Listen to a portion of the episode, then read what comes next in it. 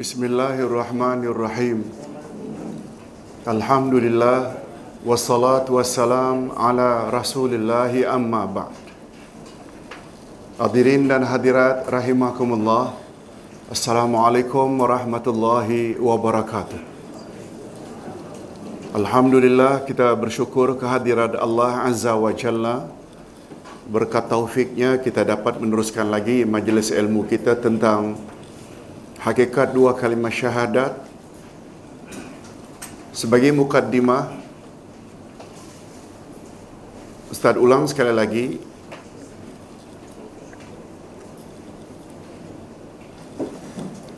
Semua agama yang dibawa oleh para rasul bernama Islam.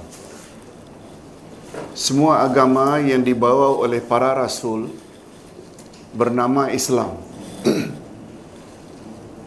Allah Subhanahu wa taala reda dan perakui agama hanya Islam sahaja. Sesuai dengan firman-Nya ayat 19 dari surah Ali Imran, A'udzubillahi minasyaitonirrajim. Inna dina indallahil Islam. Sesungguhnya agama di sisi Allah hanya Islam. Dan setiap agama yang dibawa oleh para nabi asasnya dua saja. Pertama, sembahlah Allah yang Maha Esa. Yang kedua, sembahlah Allah mengikut cara yang diajar oleh Rasul.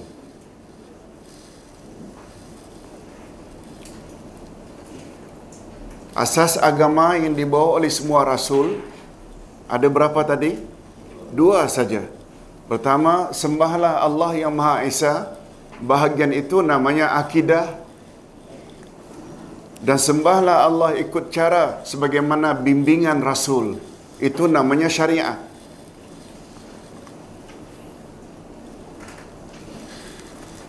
di antara akidah dan syariat beza.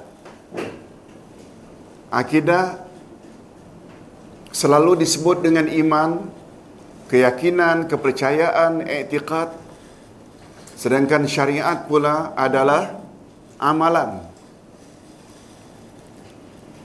Jadi terhadap dua prinsip tadi, akidah yang dibawa oleh semua rasul adalah sama. Sembahlah Allah yang Maha Esa. Betul tak semua rasul membawa ajaran yang sama? Siapa yang patut disembah? Betul tak? Itu namanya bahagian akidah. Sedangkan bagaimana setiap umat beribadat pada Allah perlu tak ikut ajaran Rasul masing-masing? Yes, itu namanya syahadat syariat. Itu sebabnya kesimpulan yang dapat kita ambil kesimpulan yang dapat kita ambil semua rasul membawa dua kalimah syahadat. Macam mana Ustaz syahadat setiap umat? Jawabnya syahadat pertama sama tak ucapannya? Asyhadu an la ilaha illallah. Sedangkan syahadat kedua beza atau sama? Beza. Bagi umat Muhammad, bagi umat Nuh, asyhadu an la ilaha illallah tetap tetapi pada syahadat yang kedua mereka mesti mention nama Nuh sebab mereka beribadat pada Allah ikut cara yang Nabi Nuh ajar. Tak mungkin mereka akan sebut Muhammad sebab Muhammad belum lahir. Seribu tahun setelah Nuh muncul Ibrahim. Syahadat Nabi Ibrahim dan umatnya asyhadu alla ilaha illallah sama atau beza? Sama sebab yang disembah Tuhan yang sama. Sedangkan umat Ibrahim menyembah Allah ikut cara Nabi Ibrahim. Mereka, mereka perlu tak mentionkan nama Ibrahim pada syahadat kedua. Nah bila kita faham ini, maka kita akan faham pula lah mengapa kita umat Muhammad sallallahu alaihi wasallam syahadat pertama tetap asyhadu alla ilaha illallah dan umat Muhammad perlu tak mention nama Muhammad pada syahadat kedua? Perlu tak? Sebab kita mesti beribadat ikut cara Nabi Muhammad sallallahu alaihi wasallam. Setuju tak kalau ustaz katakan bahawa umat kita khasnya umat Islam Nusantara masih kabur akan hakikat ini? Betul tak pantang orang kata itu tidak cara rasul oh langsung melenting Langsung siapa kamu? Guru saya lebih tahu. Lihat, guru, tuan guru, tuan syekh dia lebih utamakan daripada Nabi Muhammad sallallahu alaihi wasallam. Dan atas dasar itulah umat Islam apa saja bentuk ibadat Allah tak akan terima kecuali dua syarat. Dan dua syarat itu pertama ikhlas lillahi taala setiap ibadat mesti karena Allah dan ada syarat kedua tak? Ada tak? Syarat kedua mesti ikut cara Rasulullah sallallahu alaihi wasallam. Hadirin dan hadirat, ini sekedar pengulangan singkat saja. Kita sedang memperkatakan tentang Al-Quran dan As-Sunnah adalah sebagai sumber akidah. Ustaz ulang. Sumber akidah kita tadi disebut semua rasul membawa akidah dan syariat. Nah, bila ditanya bagi umat akhir zaman, akidah mereka sumbernya dari mana? Jawabnya Al-Quran dan Sunnah. Kita telah membahas tujuh daripadanya. Ustaz kira tak perlu diulang. Cuma langsung saja kita kepada muka surat 26 iaitu yang ke-8. Masih lagi dalam pembahasan Al-Quran dan As-Sunnah sumber rujukan akidah kita. Lihat poin yang ke-8 muka surat 26 ini dia. Orang-orang yang benar-benar ikhlas dan beriman sepenuhnya kepada Rasul sallallahu alaihi wasallam akan mencintai baginda Rasul dan agama yang dibawanya. Oleh sebab itu, bila mengaku Muslim tapi Rasul tidak dicintai, boleh rosak tak akidahnya? Rosak. Sanggup mempertaruhkan jiwa raga mereka untuk membela agama suci dan bersungguh-sungguh mengikuti dan mematuhi kedua-dua prinsip utama dalam beragama sama ada dalam usaha membersihkan akidah dari segala noda-noda syirik maupun di dalam cara mereka mendekatkan diri kepada Allah Subhanahu wa taala iaitu dakwah. Oleh sebab itu, kata para ulama termasuk Imam Ibn Taimiyah berdasarkan kehendak dua kalimah syahadat asas agama Islam ada dua tolong ikuti. Tauhidut tariqi. Ustaz ulang. Tauhid tauhidullahi. Wahdah wa tauhidut tariq. Ilaihi. Tauhidullahi wahdah esakan Allah dalam beribadat? Boleh tak kita dalam beribadat menduakan Allah? Tak boleh. Itu maknanya tauhidullah. Tauhidkan Allah. Beribadat hanya pada Allah. Dan yang kedua tolong ulang sekali lagi. Tauhidut tariqi. Lalui hanya satu jalan saja menuju Allah Hadirin dan hadirat, jalan yang dibimbing dan diajar oleh siapa? Nabi Muhammad sallallahu alaihi wasallam. Betul tak kedua-dua prinsip inilah yang terkandung di dalam dua kalimah syahadat? Oleh sebab itu, Ustaz ulang sekali lagi. Mereka bersungguh-sungguh mengikuti dan mematuhi kedua-dua prinsip utama dalam beragama sama ada dalam usaha membersihkan akidah dari segala noda-noda syirik iaitu perlu kepada tauhid dan yang kedua dalam cara mereka mendekatkan diri kepada Allah iaitu mereka akan senantiasa dalam beribadat ikut sunnah atau ikut bid'ah. Ikut sunnah Nabi sallallahu alaihi wasallam. Allah Subhanahu wa taala menyanjung. Allah Subhanahu wa taala menyanjung golongan ini pada banyak tempat di dalam Al-Quranul Karim. Jadi golongan ini disanjung oleh Allah. Mudah-mudahan kita termasuk ke dalam golongan yang disanjung ini. Tolong ikuti. A'udzubillahi minasyaitonirrajim. Muhammadur Rasulullah. والذين معه أشداء على الكفار.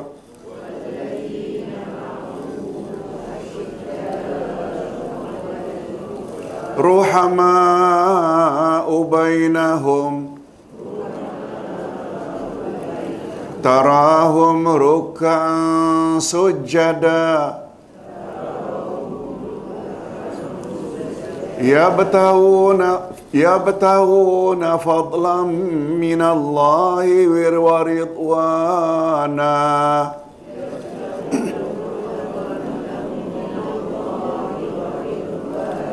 سيماهم في وجوههم من أثر السجود.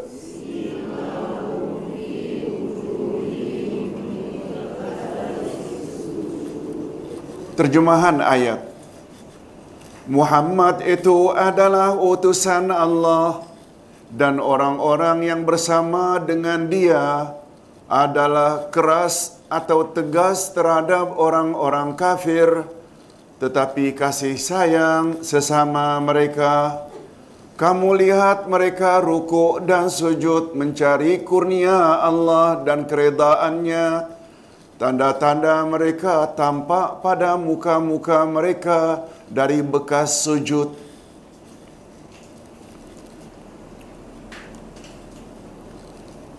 Dan yang kedua, bukan hanya Allah memuji kelompok yang memperjuangkan dua prinsip tadi. Apa dua prinsip tadi? Esakan Allah dalam beribadat. Prinsip kedua apa? Beribadatlah kepada Allah ikut cara Rasulullah. Itu maksudnya pernah tak mendapat sanjungan dari Allah? Itu dia ayat tadi. Adapun Nabi Muhammad sallallahu alaihi wasallam pula menyanjung mereka. Coba ikuti hadis berikut, khairun nasi qarni. Summa alladhina yalunahum Summan ladhina yalunahum. Maksudnya sebaik-baik manusia adalah mereka yang hidup pada kurunku. Kemudian mereka yang mengiringinya iaitu kurun berikutnya. Kemudian mereka yang mengiringinya yakni kurun berikutnya. Hadis sahih riwayat Imam Bukhari dan Imam Muslim. Boleh tak kita simpulkan dari hadis ini Nabi menyanjung tiga kurun pertama yang kita panggil sebagai apa? Salafus Saleh. Bukan hanya sahabat. Salafus Saleh terdiri daripada selain sahabat siapa?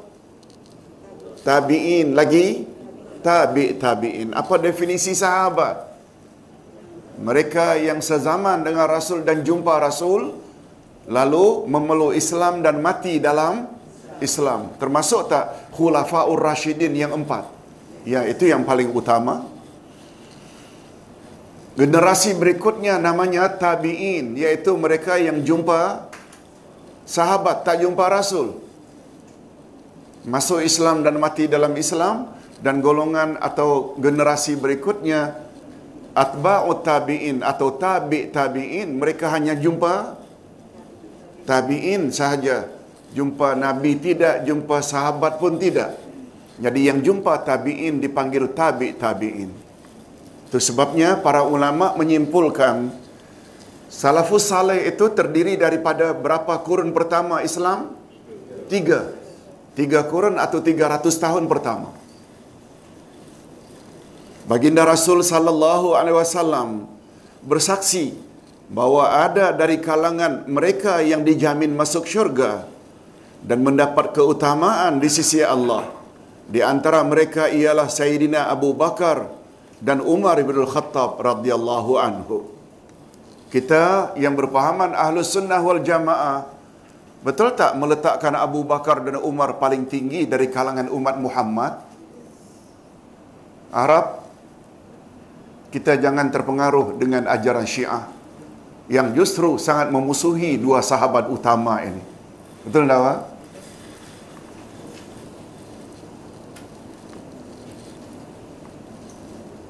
Hanya saja hadirin dan hadirat, kalau Ustaz ingin tanya sedikit.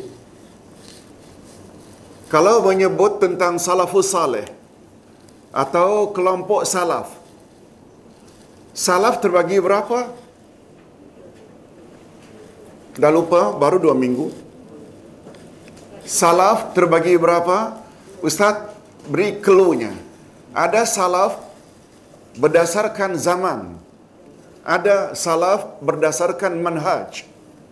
Oleh sebab itu salaf terbagi berapa? Dua. Ada namanya salaf zamani. Iaitu mereka terbatas hidup pada 300 tahun pertama sahaja. Satu lagi salaf apa tadi? Manhaji. Iaitu ikut cara, ikut sistem, ikut metodologi, ikut silibus, ikut kurikulum, ikut perjalanan hidup. Orang-orang yang hidup pada tiga kurun pertama, mereka dipanggil salaf manhaji. Ikut walaupun mereka tidak berada pada tiga kurun pertama.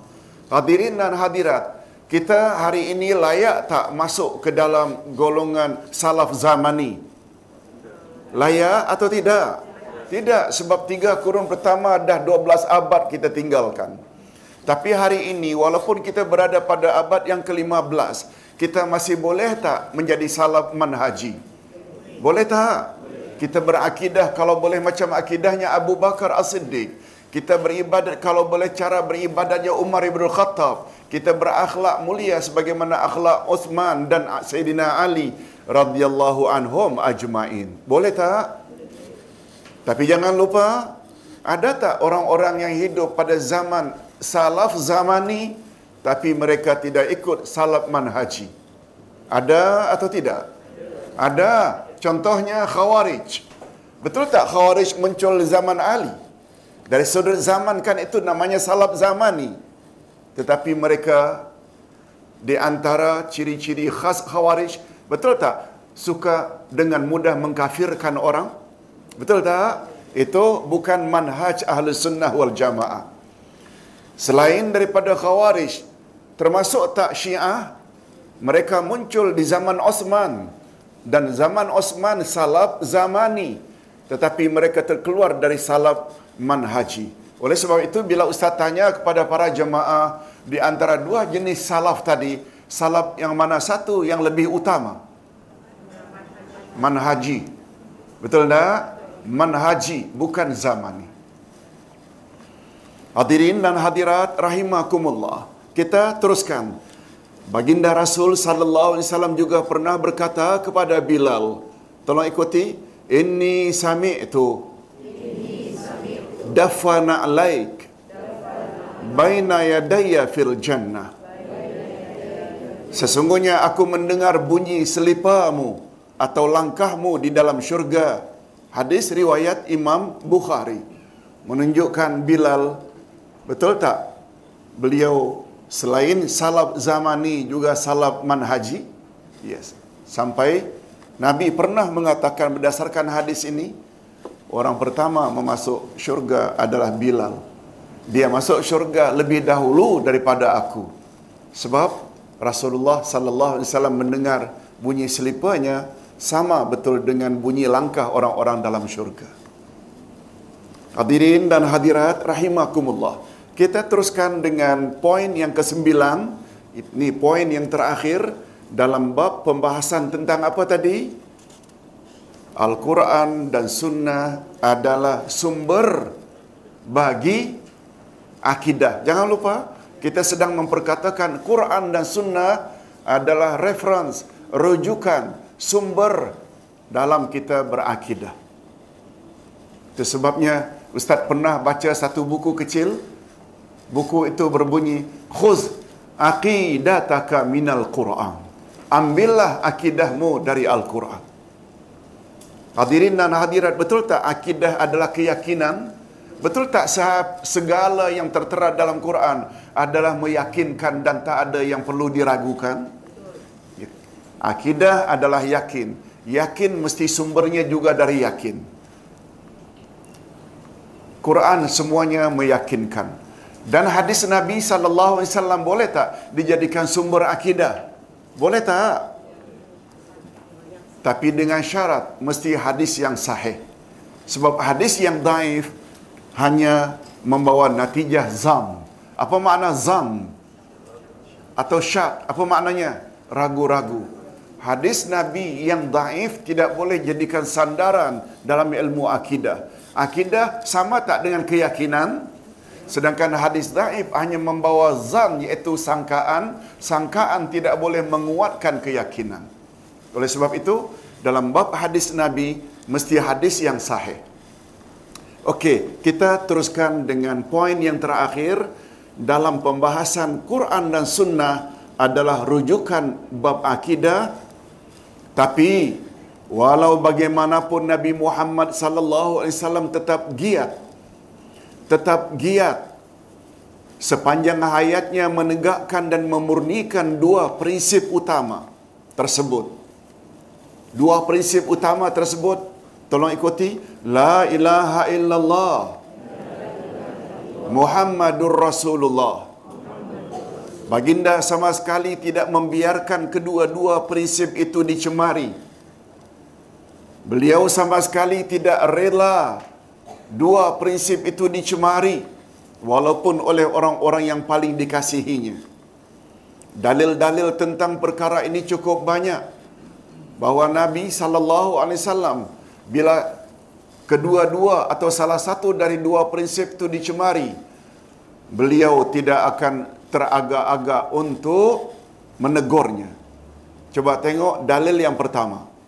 Dalil yang pertama adanya sikap Nabi seperti itu pada suatu hari baginda Rasul sallallahu alaihi wasallam melihat Sayyidina Umar bin Al-Khattab radhiyallahu anhu sedang memegang satu lembaran dari Taurat.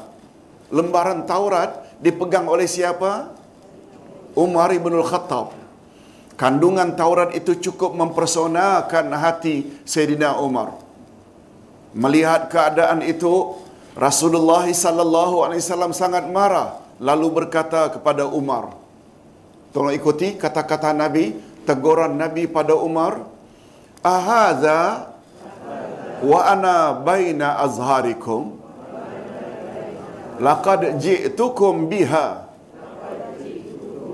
bayda naqiyah wallahi law kana Musa hayyan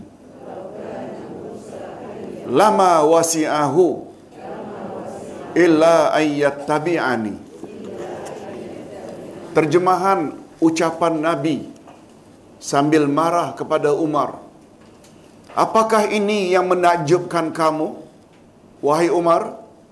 Sedangkan aku masih wujud di tengah-tengah kamu sesungguhnya aku datang kepadamu membawa ajaran yang jelas lagi murni demi Allah sekiranya Nabi Musa masih hidup, niscaya beliau akan mengikuti ajaranku. Hadirin dan hadirat rahimakumullah. Padahal Taurat betul tak diturunkan kepada Nabi Musa?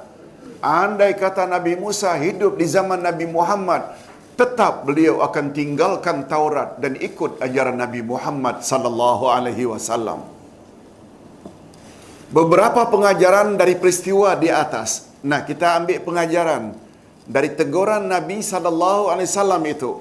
Pertama, Rasulullah sallallahu alaihi wasallam sangat heran dengan sikap orang yang mengambil panduan dan petunjuk selain Al-Quran dan Sunnah. Padahal baginda masih lagi hidup di tengah-tengah mereka. Nabi sangat heran. Apakah lembaran Taurat mempersonakan kamu? Aku lihat sedangkan aku berada di tengah-tengah kamu. Semestinya ekoran iman seseorang terhadap Al-Quran dan As-Sunnah akan meyakinkannya bahawa petunjuk dan hidayah hanya terdapat di dalam dua sumber itu sahaja, bukan daripada sumber-sumber lain. Betul tak? Mesti kesimpulannya macam itu. Apalagi Nabi Muhammad sallallahu alaihi wasallam pernah tak membuat kenyataan aku tinggalkan untukmu dua pedoman selagi kamu berpegang teguh kamu tak akan sesat selama-lamanya apa dua itu Pernah tak Nabi sebut Taurat? Injil? No. Yang Nabi sebut hanya Quran dan Sunnah. Yang kedua, pengajaran yang dapat diambil dari teguran Nabi di atas baginda Rasul sallallahu alaihi wasallam membawa ajaran yang begitu jelas, murni dan tidak dicemari oleh sembarang penyelewengan atau perubahan. Sedangkan Taurat sudah ada perubahan belum? Taurat sudah ada perubahan. Sedangkan Nabi membawa ajaran apalagi baginda masih hidup. Betul tak Quran dijamin tidak boleh dipalsukan? Para sahabat para sahabat baginda menerima ajaran tersebut dengan patuh dan ikhlas. Bagaimana mereka boleh terpesona dan mengkagumi ajaran yang telah bercampur aduk dengan kebatilan. Maksudnya menuju kepada Taurat. Yang ketiga, yang ketiga, pengajaran yang dapat diambil dari teguran baginda kepada Sayyidina Umar, Nabi Musa alaihi salam yang bermukjizatkan kitab Taurat pun akan menurut ajaran Rasulullah sallallahu alaihi wasallam sekiranya beliau masih hidup dan meninggalkan ajaran atau syariat yang pernah beliau sampaikan pada kaumnya. Itu sebabnya hadirin dan hadirat bila kita lihat dari angle lain, tolong jawab, setelah Nabi Musa, Nabi Isa, kepadanya diturunkan Injil. Pertanyaan Ustaz, hari ini Isa sudah wafat atau belum? Jawabnya belum. Di mana Isa hari ini? Di langit. Betul tak beliau akan turun ke bumi sebelum kiamat? Apakah beliau turun ke bumi sebelum kiamat akan meneruskan ajaran Nasara, Kristian? Tidak. Dia tetap akan ikut ajaran Nabi Muhammad sallallahu alaihi wasallam. Betul tak? Musa, Isa, semua ajaran mereka mansuh. Itu sebabnya baginda Rasul sallallahu alaihi wasallam dalam hadis sahih riwayat Imam Muslim pernah membuat statement Barang siapa yang mengetahui aku telah diutus Lalu dia reject ajaran yang aku bawa Sama ada dia Yahudi atau Nasrani Dakhalan nar Apa makna dakhalan nar? Dia akan masuk neraka Bila aku dia tidak ikut Walau dia itu adalah Musa dan Isa Kan itu seolah-olah Apatah lagi kita Apakah terlalu tertakluk dengan Rasul Melayu? Allahu Akbar. Na'udzubillah. Hadirin dan hadirat. Okey. Hadis di atas merupakan dalil asas untuk menyatakan unggulnya panduan Al-Quran dan As-Sunnah.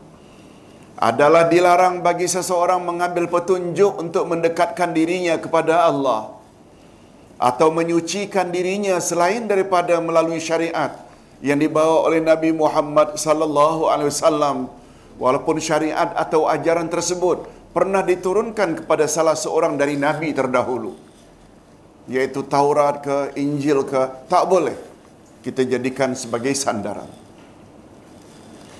Perlu diingat selalu bahawa syahadat risalah atau syahadat syariat hendaklah dibaca.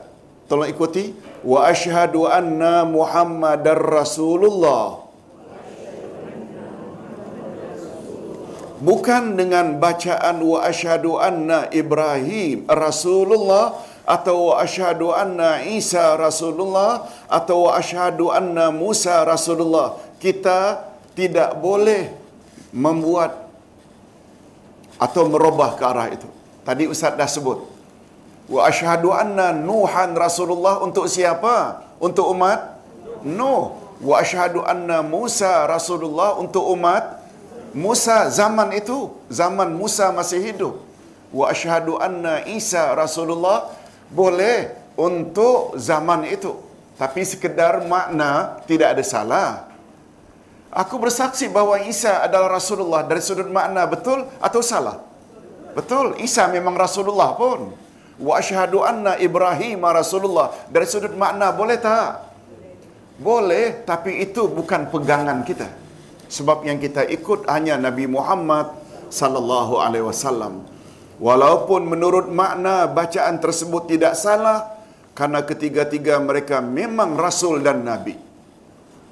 Dan rahasia mengapa di dalam syahadat risalah kita mesti menyebut Muhammad Rasulullah ialah karena kita hanya mesti tunduk dan patuh dengan ajaran dan yang syariat yang dibawa oleh Nabi Muhammad sallallahu alaihi wasallam saja bukan ajaran atau syariat nabi atau rasul terdahulu. Ustaz kira kita tengok dalil yang pertama ni saja dah cukup dah rasanya. Betul tak? Mantap sungguh apa yang Nabi kata. Dalil yang kedua, bahawa Nabi cukup berjuang keras mempertahankan dua prinsip tadi. Pertama, teguran baginda pada siapa tadi? Umar bin Al-Khattab. Yang kedua, yang kedua, pada suatu hari Rasulullah sallallahu alaihi wasallam mendengar seorang khatib. Maknanya pempidato, pemberi ceramah sedang berkhutbah di hadapan baginda. Baginda dengar khutbahnya atau ucapannya. Dan di antara kandungan ucapannya ialah tolong ikuti wa may yuti'illaha wa rasulah faqad rasyad wa may ya'sihuma faqad ghawa.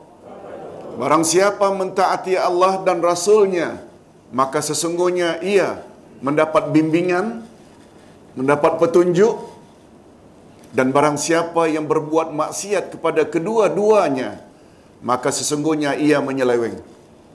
Hadirin dan hadirat Ternyata ucapan ini tidak disetujui oleh Rasul. Sepintas lalu, maknanya macam betul saja.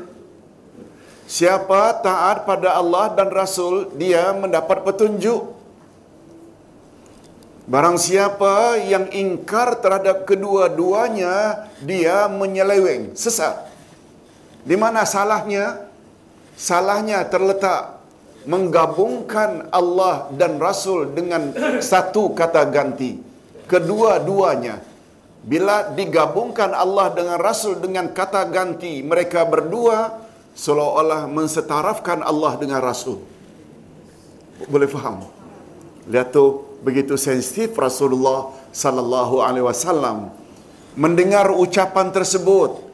Baginda Rasul sallallahu alaihi wasallam terus menegurnya sabda baginda kepadanya kepada khatib tadi tolong ikuti. Bi sa khatibul qaumi anta. Qul wa may ya'sillaha wa rasulah faqad ghawa. Engkau adalah seburuk-buruk khatib dalam kaum ini. Hendaknya engkau mengatakan Barang siapa yang berbuat maksiat kepada Allah dan Rasulnya, maka sesungguhnya ia menyeleweng. Hadis sahih riwayat Imam Muslim. Maknanya, Nabi setuju tak orang tersebut gabungkan Allah dengan Rasul dalam satu kata ganti? Tidak. Mesti clear. Siapa sebagaimana siapa yang taat pada Allah dan Rasul dia dapat petunjuk dan barang siapa yang berbuat ingkar terhadap Allah dan Rasul mesti disebut berasingan. Mereka sesat. Rasulullah sallallahu alaihi wasallam memotong ucapan khatib tersebut dan menggolongkannya sebagai seburuk-buruk khatib di khalayak orang ramai karena ia telah menggabungkan Allah dan Rasulnya dalam damir atau kata ganti yang satu iaitu huma Artinya barang siapa yang berbuat maksiat kepada kedua-duanya. Kata huma yang artinya kedua-duanya berarti mereka berdua. Baginda Rasul memerintahkan khatib itu agar mengulangi ayat tersebut dengan menyebut nama yang zahir untuk Allah dan Rasulnya.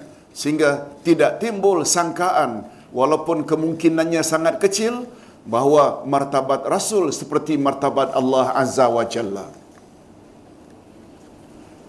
Sementara hari ini kita lihat orang dengan senang menganjurkan, tak apa, minta pada Rasul. Wujud tak? Padahal Rasul telah wafat. Tak apa, kedudukan Rasul itu tinggi. Malah Ustaz pernah sebut dua minggu yang lalu. Wujud tak penceramah di Malaysia yang menyebut Muhammadur Rasulullah itu bagaikan samudra yang luas tak nampak tepian sedangkan la ilaha illallah hanya setitik daripadanya. Pernah dengar? Ustaz dah sebut dua minggu yang lalu. Betul tak itu bermakna memperkecilkan Allah? Muhammad Rasulullah bagikan samudra Allah hanya setitik daripada air itu. Allahu Akbar. Yang sepatutnya samudra luas yang tak nak tepian itu betul tak itu ilmu Allah? Ustaz pernah cerita bahawa Nabi Musa dan Nabi Khidir naik ke dalam sampan lalu mereka berdua melihat. Kalau mereka berdua boleh tak Khidir dan Musa disatukan mereka berdua? Boleh tak? Sebab mereka sama-sama nabi. Lalu mereka berdua melihat burung kecil bertenggek di depan sampan lalu menghirup air laut. Lalu kata Khidir eh Musa dapat tak kau bayangkan betapa air yang masuk dalam perut burung yang kecil itu? Musa jawab dapat aku bayangkan betapa sedikitnya. Lalu Nabi Khidir berkata eh Musa Lautan yang luas yang tak nampak tepiannya ini adalah ilmu Allah sedangkan beberapa titik yang masuk ke dalam perut burung yang kecil itu adalah gabungan antara ilmu aku dengan ilmumu. Boleh faham maksud Ustaz? Tidak compare dengan apa yang tadi katakan samudra luas Muhammad Rasulullah sambil mengangkat botol air mineral sedangkan la ilaha illallah hanya setitik daripadanya. Menunjukkan boleh tak dengan kata lain memperkecil Allah? Terlanjur dah angkat boleh minum. Ustaz ni helah saja Ustaz. Taklah betul. Haus. Bismillah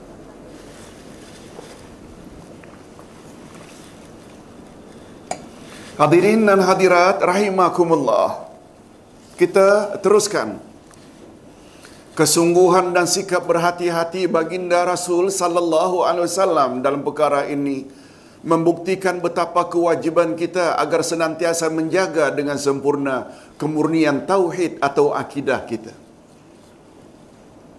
Itu sebabnya Nabi sallallahu alaihi wasallam pernah bersabda, "Hindarkan syirik walaupun sebesar kaki semut." Semua kita tahu kaki semut sangat kecil, Sekecil itu pun kita mesti jauhi. Peristiwa ini juga memberi satu pengajaran seolah-olah baginda menginginkan, seolah-olah baginda menginginkan agar kita dapat membezakan secara sempurna dan pasti yang mana hak Allah dan yang mana hak Rasulnya. Dan jangan sekali-kali dicampur adukkan. Agaknya inilah yang diisyaratkan oleh Rasulullah sallallahu alaihi wasallam dalam salah satu sabdanya. Tolong ikuti. La tutruni kama ataratin nasara. Isa bin Maryam. Fa innama ana abdullah. Faqulu abdullah wa rasuluh. Janganlah kamu mempunyai anggapan yang keterlaluan terhadap diriku sebagaimana keterlaluan orang-orang Nasrani terhadap Isa putra Maryam. Sesungguhnya aku adalah hamba Allah. Oleh sebab itu panggillah aku hamba Allah, Abdullah atau Rasulullah, pesuruh Allah. Itu kehendak Rasul sallallahu alaihi wasallam.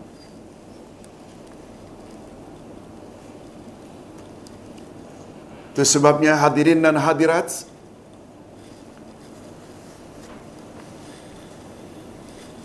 Rasulullah sallallahu alaihi wasallam pernah tak menyuruh kita bersalawat dengan tambahan sayyidina? Pernah tak? Jawabnya tak pernah. Ketika turun ayat 56 dari surat Al-Ahzab. Tolong ikuti. Kita kaum bapa setiap hari Jumaat akan dengar ayat ini. Allah wa malaikatahu yusalluna ala nabi. Tolong ikuti.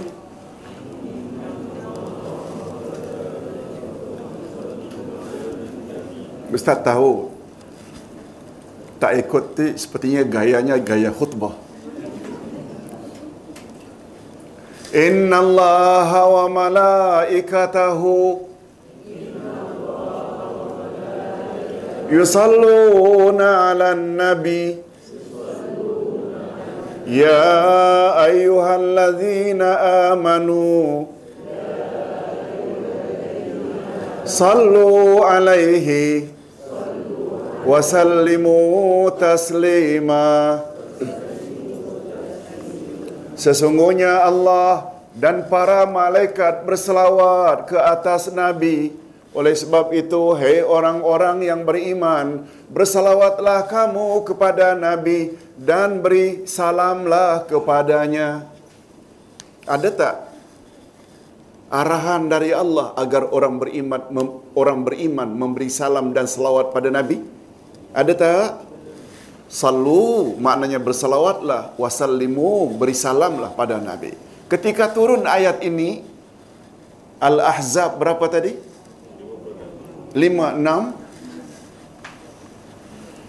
Para sahabat bertanya, "Ya Rasulullah, dalam ayat tersebut kami disuruh agar berselawat dan memberi salam kepada Tuhan."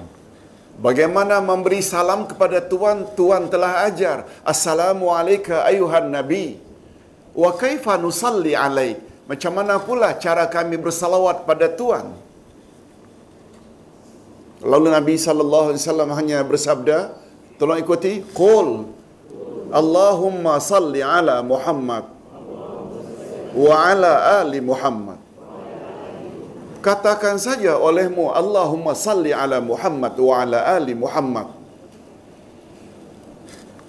Dan selawat yang diajar oleh Nabi ada dekat lima, enam, tujuh macam. Betul tak? Dan yang paling sempurna dipanggil dengan selawat Ibrahimiyah yang kita baca pada penghujung tahiyat akhir. Allahumma salli ala Muhammad wa ala ali Muhammad sampai Hamidum Majid. Dan ada beberapa versi. Bila kita perhatikan dari kesemua jenis selawat yang diajar oleh Nabi, tidak ada ungkapan Sayyidina sebelum Nabi Muhammad sallallahu alaihi wasallam. Cuma Ustaz pernah mendengar seorang ulama dari Mekah berceramah. Bagus juga kita tahu. Tambahan Sayyidina itu sebagai penghormatan. Sebagai apa? Penghormatan. Diambil kisah pada satu hari baginda Rasul sallallahu alaihi wasallam sakit azan dah dilaungkan. Nabi tak muncul-muncul dari rumahnya kan bersebelahan Masjid Nabawi. Nabi biasanya bila buat salat sunat qabliyah buat di rumah. Masuk hanya untuk mengimami.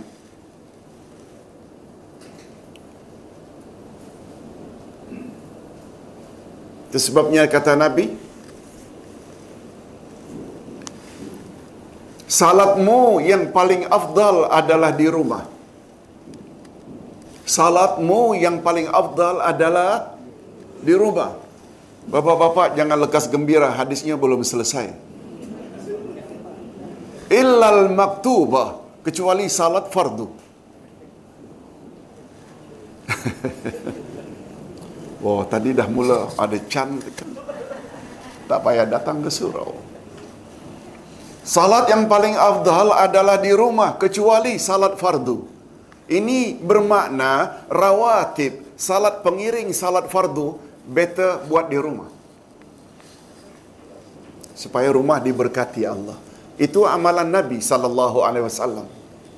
Tapi andai kata pengalaman kita dia ke masjid mesti terlepas terlepas daripada salat berjamaah ah itu tak mengapa tak ada masalah. Cuma macam ustaz antara rumah dengan surau lebih kurang lima rumah sahaja. Kita sempat buat qabliyah subuh qabliyah zuhur semuanya itu di rumah. Tapi kalau jauh kadang-kadang sampai 15 minit betul tak? Boleh terlepas. Padahal antara azan dengan qamat hanya 10 minit biasanya. Okey Lalu Bilal minta supaya Abu Bakar ke depan. Minta supaya siapa? Abu Bakar ke depan untuk jadi imam. Abu Bakar menolak. Tunggu. tunggu punya tunggu. Baginda tidak muncul juga diminta sekali lagi supaya Abu Bakar ke depan. Sampai akhirnya Abu Bakar pun ke depan. Setelah takbir dan mula membaca, Abu Bakar perasan yang Rasulullah datang. Ada yang mengatakan dari bunyi batuknya, dehemnya. Ada yang mengatakan bunyi tongkatnya. Betul tak kalau orang sudah begitu rapat, apa saja rakannya buat dia perasan? Betul tak Rasulullah terkenal dengan Abu Bakar sangat hampir? Oleh sebab itu, Abu Bakar dalam salat menoleh dengan bukan dada menoleh memang Rasul sedang masuk saf yang pertama. Lalu Rasulullah begitu melihat Abu Bakar melihat ke arahnya hanya memberi isyarat. Apa maknanya? Teruskan, teruskan. Ternyata Abu Bakar tidak peduli arahan Rasul. Beliau mundur juga. Beliau mundur karena mundur Rasul pun ke depan. Hadirin dan hadirat, pengajaran dari kisah ini yang diambil oleh setengah ulama. Abu Bakar berundur betul tak ada semacam unsur menghormati Rasul. Betul tak? Tetapi jangan lupa isyarat dari Rasul itu, isyarat dari Rasul itu memberi apa? Makna apa? Penghormatan atau arahan. Arahan. Beliau tinggalkan arahan karena tidak dahulukan penghormatan. Yang itu dulu perlu difahami. Oleh sebab itu ketika sahabat bertanya, "Ya Rasulullah, bagaimana bersalawat kepadamu?" Nabi kata, "Qul, katakan, arahan tak? Arahan tak? Bacakan saja olehmu Allahumma salli ala Muhammad wa ala ali Muhammad." Sedangkan orang yang menambah Sayyidina di depan Muhammad adalah sebagai penghormatan. Bertemu di situ tak? Oleh sebab itu, ada orang yang mengatakan dengan tambahan Sayyidina sebagai penghormatan adalah lebih afdal. Tapi para ulama kata, ikut arahan Allah Rasulullah adalah lebih afdal daripada awak saja anggap sebagai suatu penghormatan. Boleh boleh faham? Jalan cerita itu tu membuat kita biar berlapang dada sajalah. Sebab ustaz pernah didatangi oleh satu orang tua umur 70 tahun ya ustaz saya sejak kecil lagi dah pakai Sayyidina bila tinggal Sayyidina saya jadi uh, kalang kabut baca. Ustaz hanya kata ah, teruskanlah cik. Boleh faham ustaz eh? cuma yang kita tidak setuju jangan kata dengan penambahan Sayyidina itu lebih afdal. Betul tak? Bila kita faham sebab Setuju tak kalau Ustaz katakan apa saja yang Allah, yang Rasulullah arahkan itu mesti lebih afdal? Ustaz kira itu cara untuk meleraikan perbalahan yang terjadi. Tak salah kita katakan bid'ah-bid'ah ni tak timbul. Sebab istilah itu betul tak sensitif sangat. Luar biasa. Okeylah. Walaupun itu tak ada kena mengena tapi kira ustaz jalan cerita tu perlu kita supaya kita selalu berlapang dada. Kita tak boleh katakan dengan penambahan itu menjadi lebih afdal. Yang lebih afdal adalah ikut saja apa yang datang dari Rasul sallallahu alaihi wasallam. Okey. Di dalam peristiwa lain pula seorang laki-laki mengatakan kepada Rasul sallallahu alaihi wasallam. Apa kata laki-laki itu? Tolong ikuti. Masya Allahu wa syi'ta. Apa yang Allah kehendaki dan engkau kehendaki. Hadis riwayat Imam Ahmad. Mendengar kata-kata itu baginda Rasul sallallahu alaihi wasallam lalu menegurnya. Hadirin dan hadirat, jalan ceritanya macam ini. Seseorang merasa terhutang budi dengan bantuan Rasul.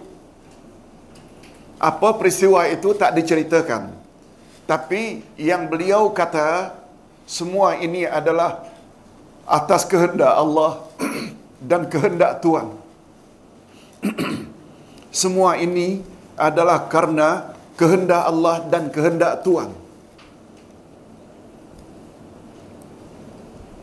Ternyata Rasulullah sallallahu alaihi wasallam tidak setuju dengan ungkapan itu.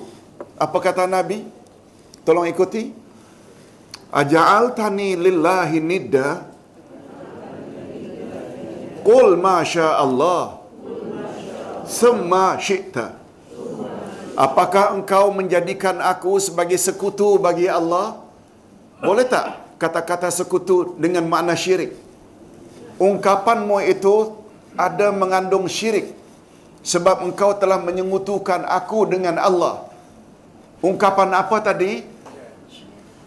Ini semua adalah kehendak Allah dan kehendak Tuhan.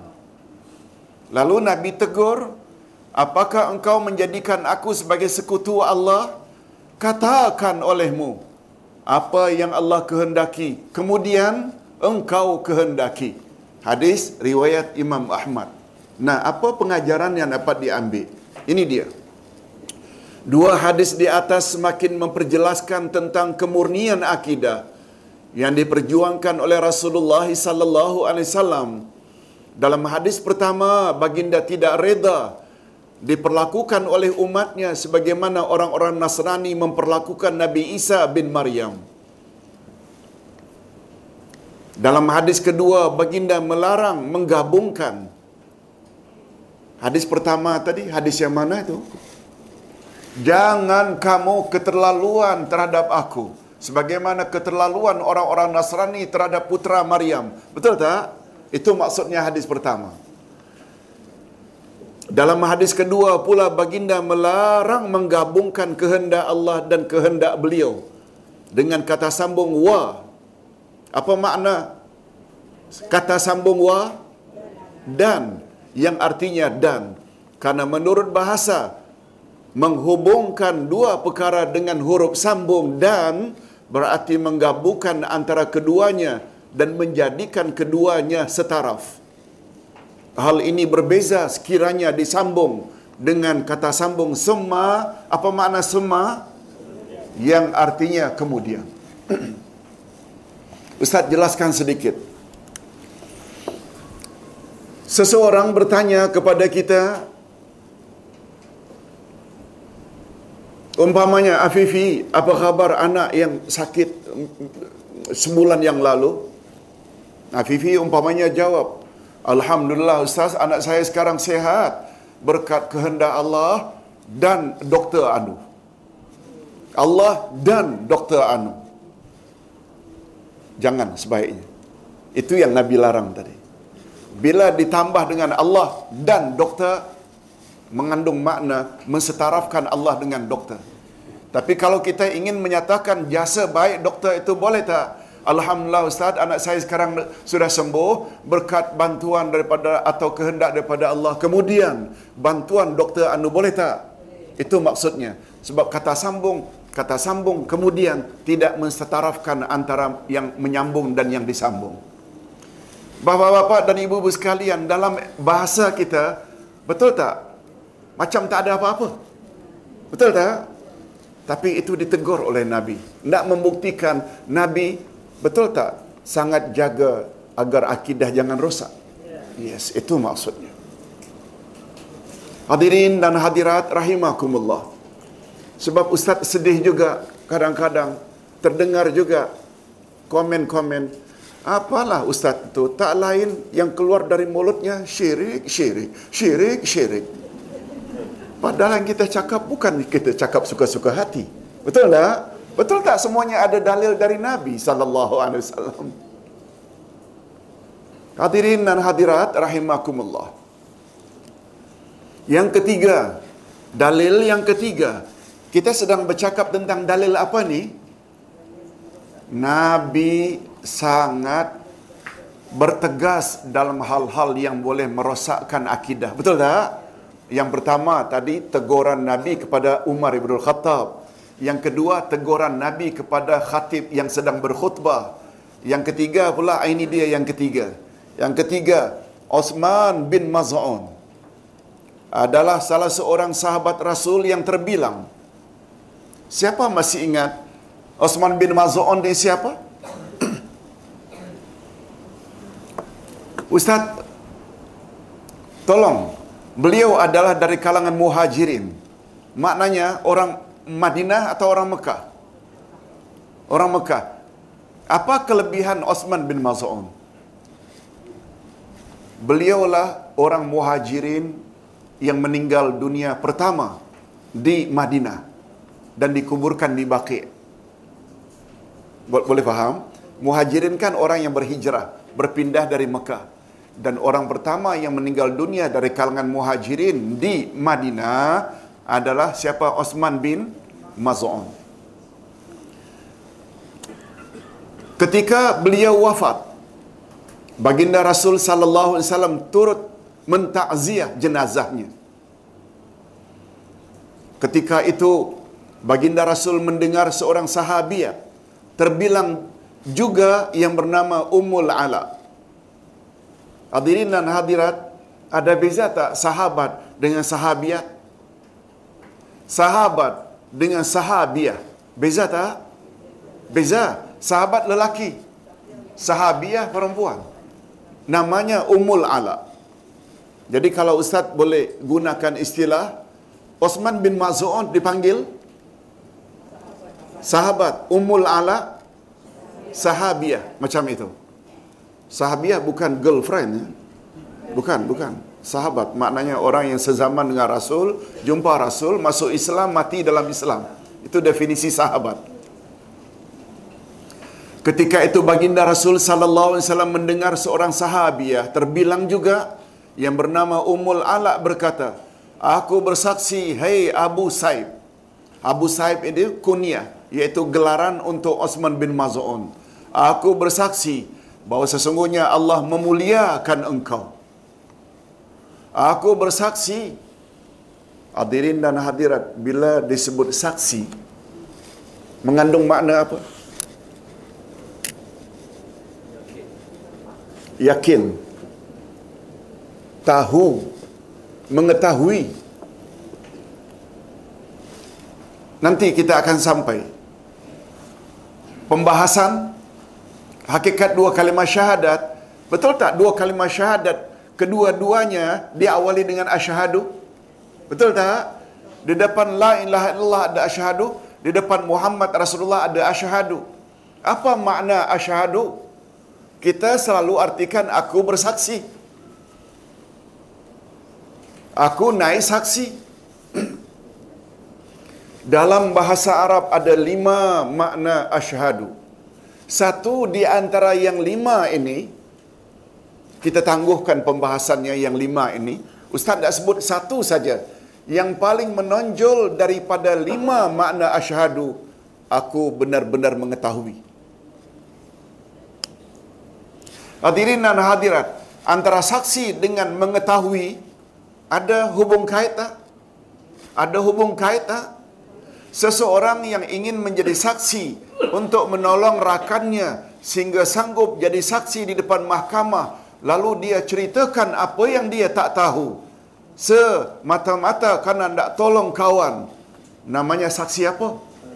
Palsu. Sebab dia ingin memberi saksi yang dia sendiri tak tahu.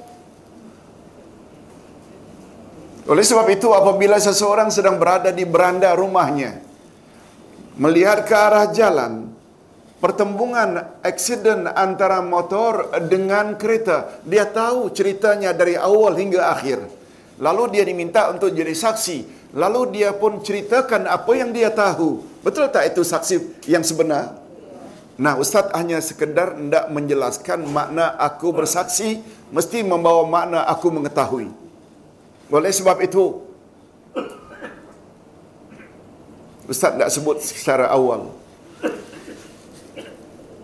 Kalau di depan la ilaha illallah kita katakan asyhadu, Allah akan bertanya, sampai di mana ilmu pengetahuanmu tentang Allah? Bila kita letakkan asyhadu di depan Muhammad Rasulullah, kita kena tahu siapa Muhammad. Maksud Ustaz, betul tak banyak dari kalangan umat Islam yang mengucap asyhadu alla ilaha illallah wa asyhadu anna Muhammad Rasulullah? Betul tak? Biodata biodata ke namanya?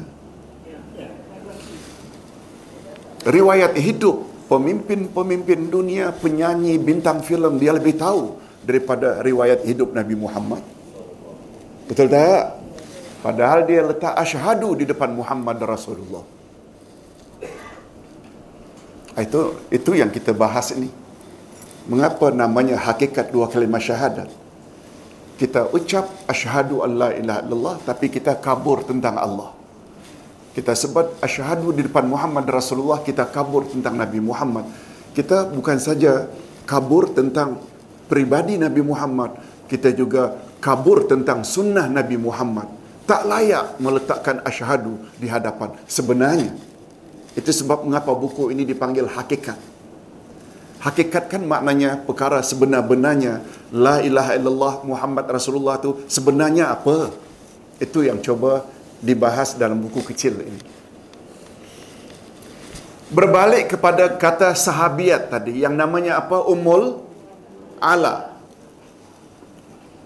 Apa kata Umul Ala terhadap Osman bin Maz'un?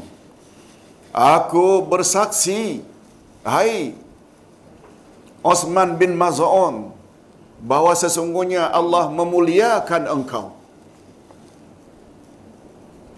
Baginda Rasul sallallahu alaihi wasallam menjawab ucapan itu sambil berkata, Rupanya ucapan Umul Ala di depan jenazah Osman bin Maz'un didengar oleh Rasul.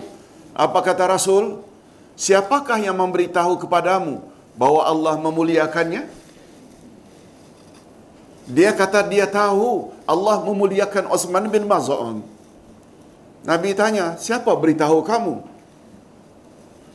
Ini adalah teguran keras daripada Rasul sallallahu alaihi wasallam kepada sahabiat tersebut bahawa ia telah menghukumkan sesuatu atau campur tangan dalam urusan gaib dan ini adalah tidak dibenarkan oleh Islam karena menurut akidah yang dibawa oleh Rasulullah sallallahu alaihi wasallam hanya Allah Subhanahu wa taala saja yang mengetahui perkara gaib.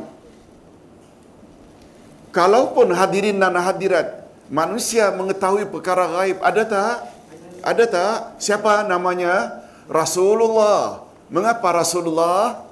Sebab Rasulullah terima wahyu. Boleh tak Rasul mengetahui beberapa perkara gaib yang umatnya tak tahu? Karena diberitahu. Itu sebabnya para jemaah sekalian masih ingat tak? Gaib terbagi berapa? Dah lupa? Sebab dah setahun yang lalu? Dua, betul. Tolong ikuti. Gaib hakiki. Okey, Ustaz dah tolong satu. Satu lagi. Gaib idafi. Terima kasih Datuk. Gaib hakiki. Tidak ada yang tahu kecuali hanya Allah. Gaib hakiki maknanya gaib yang sebenar-benar gaib. Termasuk tak bila kiamat akan terjadi? Nabi tak tahu, malaikat pun tak tahu. Adapun gaib idafi, idafi maknanya tambahan. Iaitu Allah boleh beritahu kepada rasul-rasul yang Allah pilih melalui wahyunya, melalui wahyunya Dipanggil dengan ghaib apa? Bila kiamat terjadi, Nabi tak tahu. Tetapi ketika malaikat Jibril tanya, bolehkah engkau beritahu tanda-tanda dekat kiamat? Nabi ada sebut tak? Nabi ada sebut tak? Akan muncul menara yang paling tinggi di negara padang pasir atau yang penduduknya terdiri dari penggembala. Jumlah wanita lebih ramai dari lelaki. Akan banyak terjadi peperangan dan lain-lain. Nabi dah sebut itu 15 abad yang lalu. Betul tak itu jadi realiti hari ini? Itu namanya ghaib apa? Hakiki atau idafi? Idafi. Disebut oleh Allah dalam Al-Quranul Karim bahawa Allah Subhanahu wa taala akan beritahu beberapa perkara ghaib manirtada minar rusul.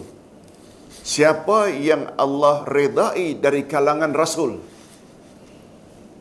Oleh sebab itu kita boleh tak luaskan ghaib idafi ini pada bomo? Boleh tak kita luaskan ghaib idafi ini pada orang-orang tertentu bergelar bomo ke ustaz ke? Yang tahu ada berapa belas jin dalam dirinya? Kan ada itu bergelar ustaz boleh atau tidak?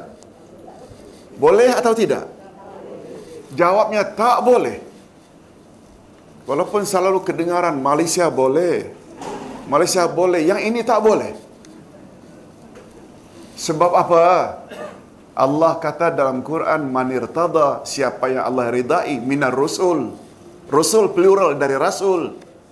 Allah tak sebut manirtada min bomo. Manirtada min dukun. Manirtada min ustaz. No. Lihat.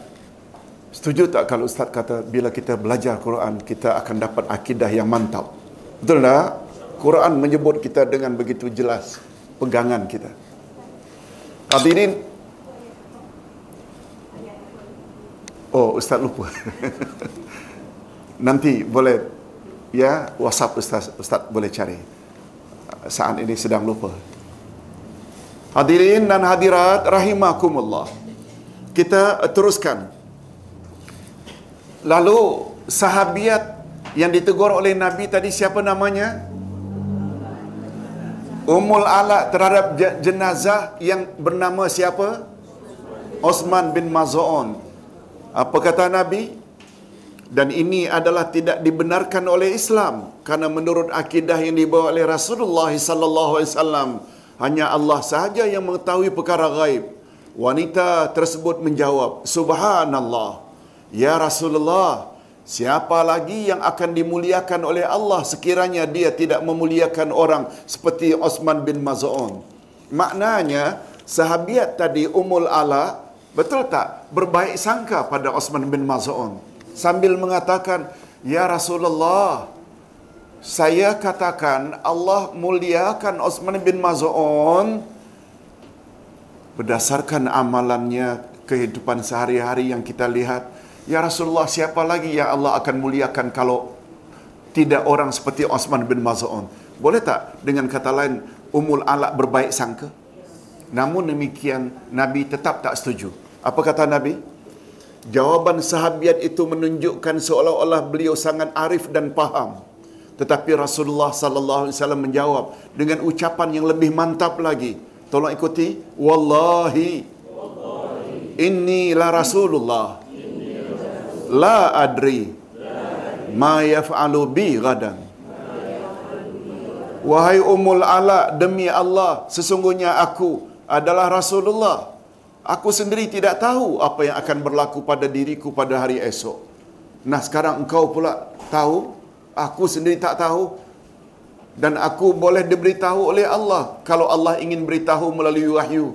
Dan engkau pula mendakwa engkau tahu. Mendengar jawaban itu, lalu Ummul Ala menyedari betapa pentingnya memelihara kemurnian akidah.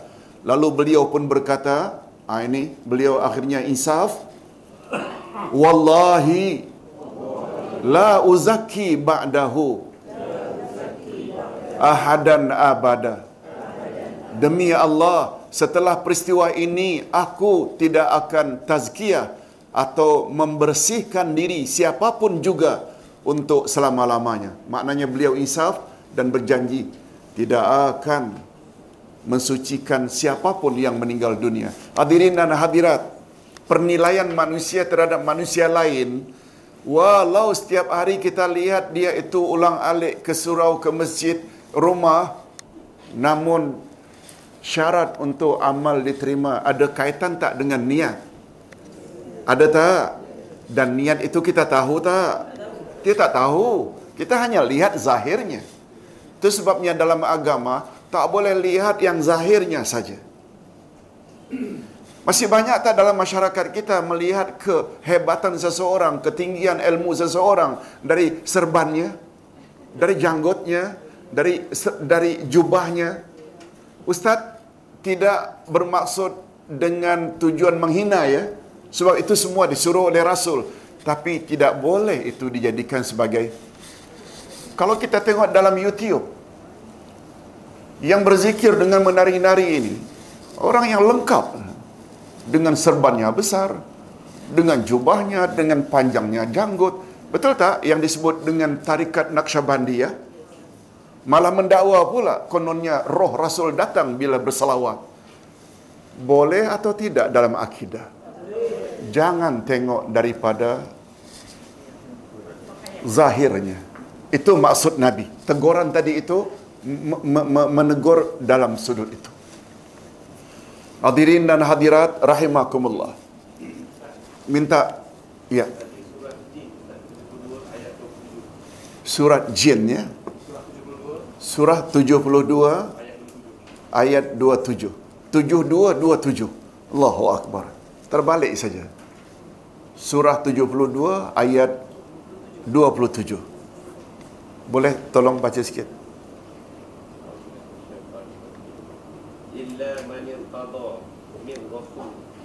Illa man irtada min rasul. Perkara gaib ini tidak ada yang dapat diketahui selain Allah kecuali orang-orang yang Allah redai dari kalangan rasul. Kan terjemahannya macam itu? Maknanya ada disebut rasul itu.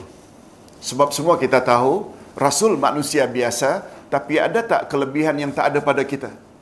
Dan untuk mengetahui itu boleh rujuk ayat terakhir surat Al-Kahfi. Ayat 110, tolong ikuti. Qul innama ana basharum Ana basharum mislukum Yuha ilayya Annama ilahukum Ilahu wahid Katakan hai Muhammad kepada umatmu Sesungguhnya aku adalah manusia biasa seperti kamu. Hanya saja kepada aku diturunkan wahyu.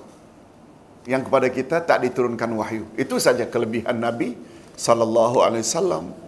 Oleh sebab itu baginda boleh mengetahui beberapa perkara gaib Jika Allah berkehendak. Itu sebabnya tadi gaib terbagi berapa tadi? Yang hanya Allah saja yang tahu Tak ada yang lain yang tahu namanya gaib hakiki dan ada beberapa perkara gaib yang Allah beritahu kepada rasulnya atau nabinya namanya gaib idafi. Okey. Hadirin dan hadirat, kehendak ajaran baginda Rasul sallallahu alaihi wasallam di atas sangat bersesuaian dengan firman Allah. Ustaz ulang, kehendak ajaran baginda Rasul sallallahu alaihi wasallam di atas sangat bersesuaian dengan firman Allah. Tolong ikuti. ألم تر إلى الذين يزكون أنفسهم؟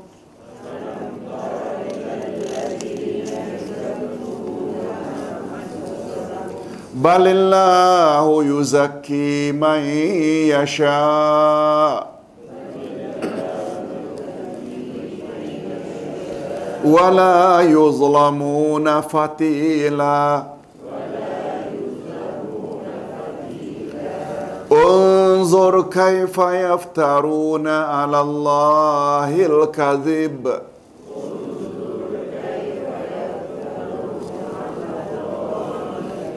وكفى به إثما مبينا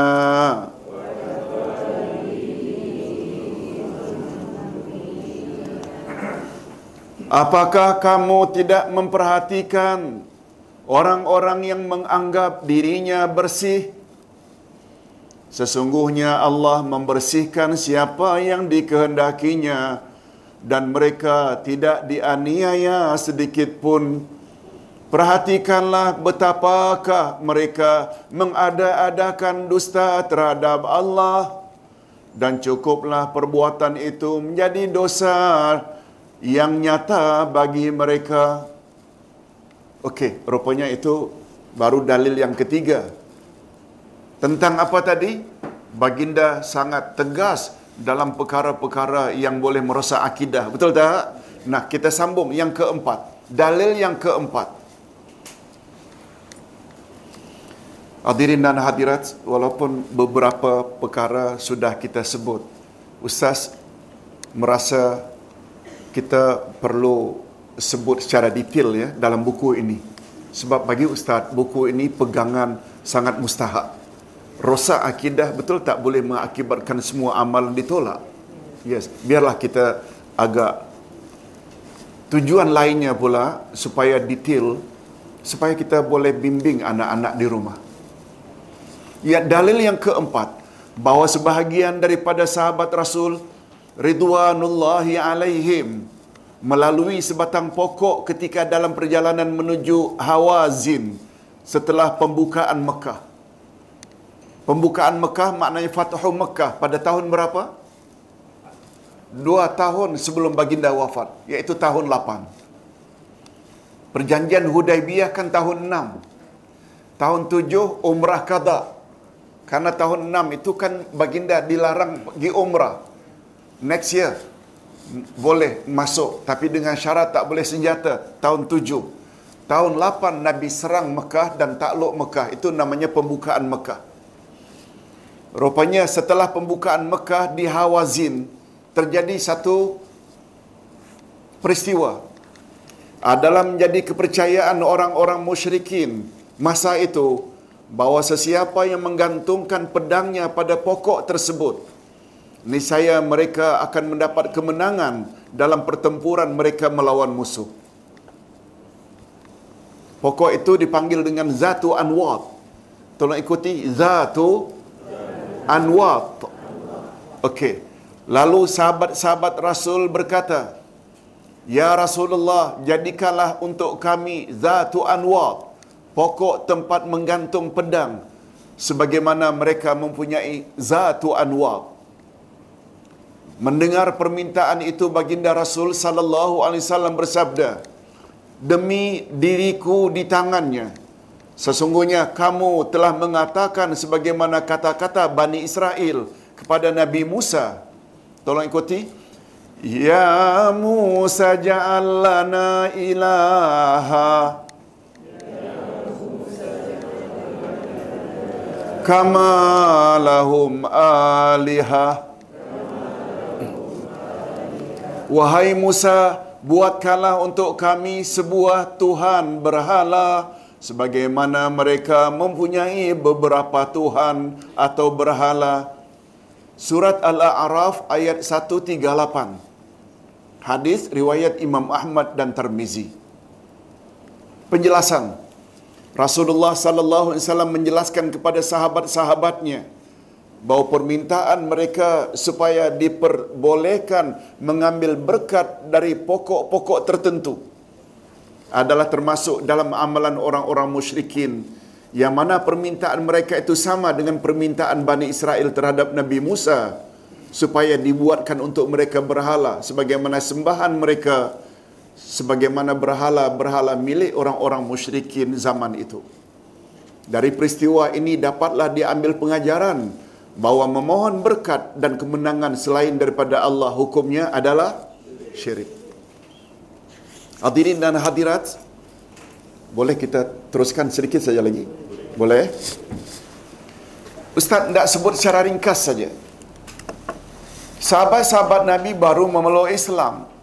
Setelah penaklukan kota Mekah, di Hawazin, haluan balik, mereka mereka jumpa orang Badui menggantungkan lembing, pedang, busur dan anak panah di suatu pokok yang dipanggil dengan Zatu Anwar. Pokok sakti. Pokok yang ada power. Keyakinan kita mereka apa dia? Bila senjata-senjata yang telah digantung di pokok tersebut dibawa berperang mesti menang. Boleh faham? Lalu sahabat-sahabat pun minta pada Nabi, tolong tunjukkan untuk kami pokok untuk kami gantung. Apa jawab Nabi? Permintaanmu sama betul dengan permintaan Bani Israel yang telah selamat menyeberangi Laut Merah dari kejaran Firaun. Betul tak? Setelah sampai di Jazirah Arab, mereka berjalan menuju Baitul Maqdis. Dalam perjalanan, mereka jumpa orang-orang Badui di padang pasir menyembah berhala. Lalu Bani Israel minta pada Musa, Eh Musa, tolong buat untuk kami berhala pula sebagaimana Badui itu dapat berhala. Boleh faham? Nabi samakan permintaan sahabat menentukan pokok sakti untuk digantung senjata. Nabi samakan dengan apa?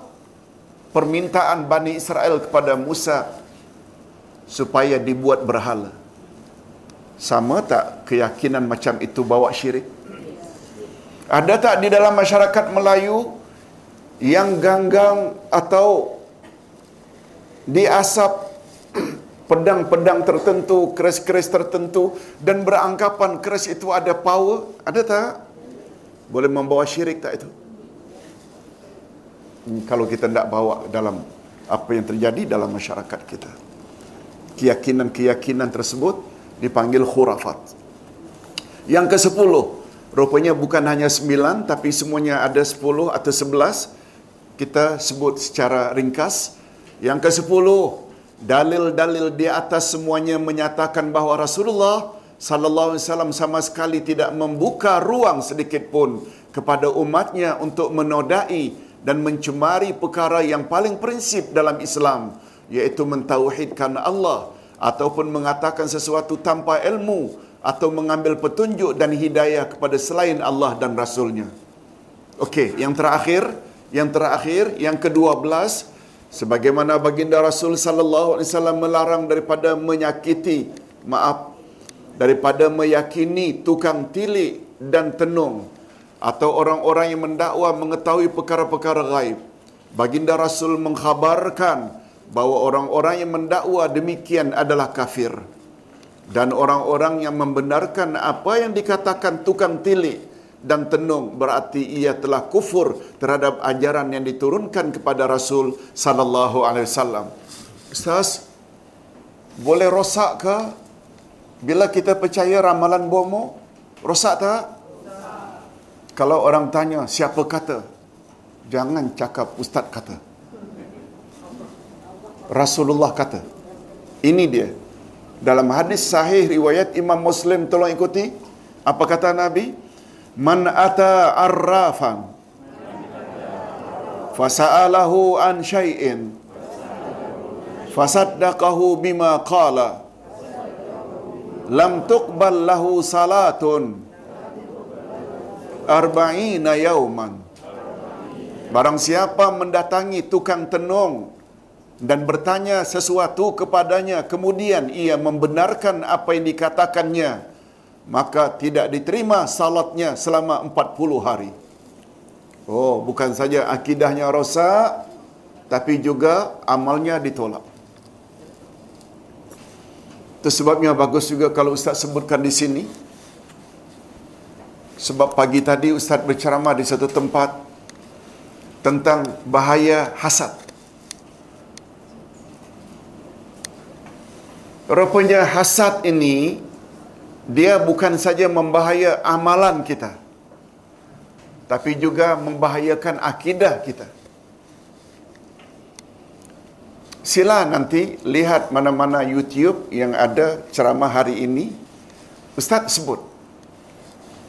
Rosaknya hasad dengki ini boleh mengakibatkan amal ditolak, hancur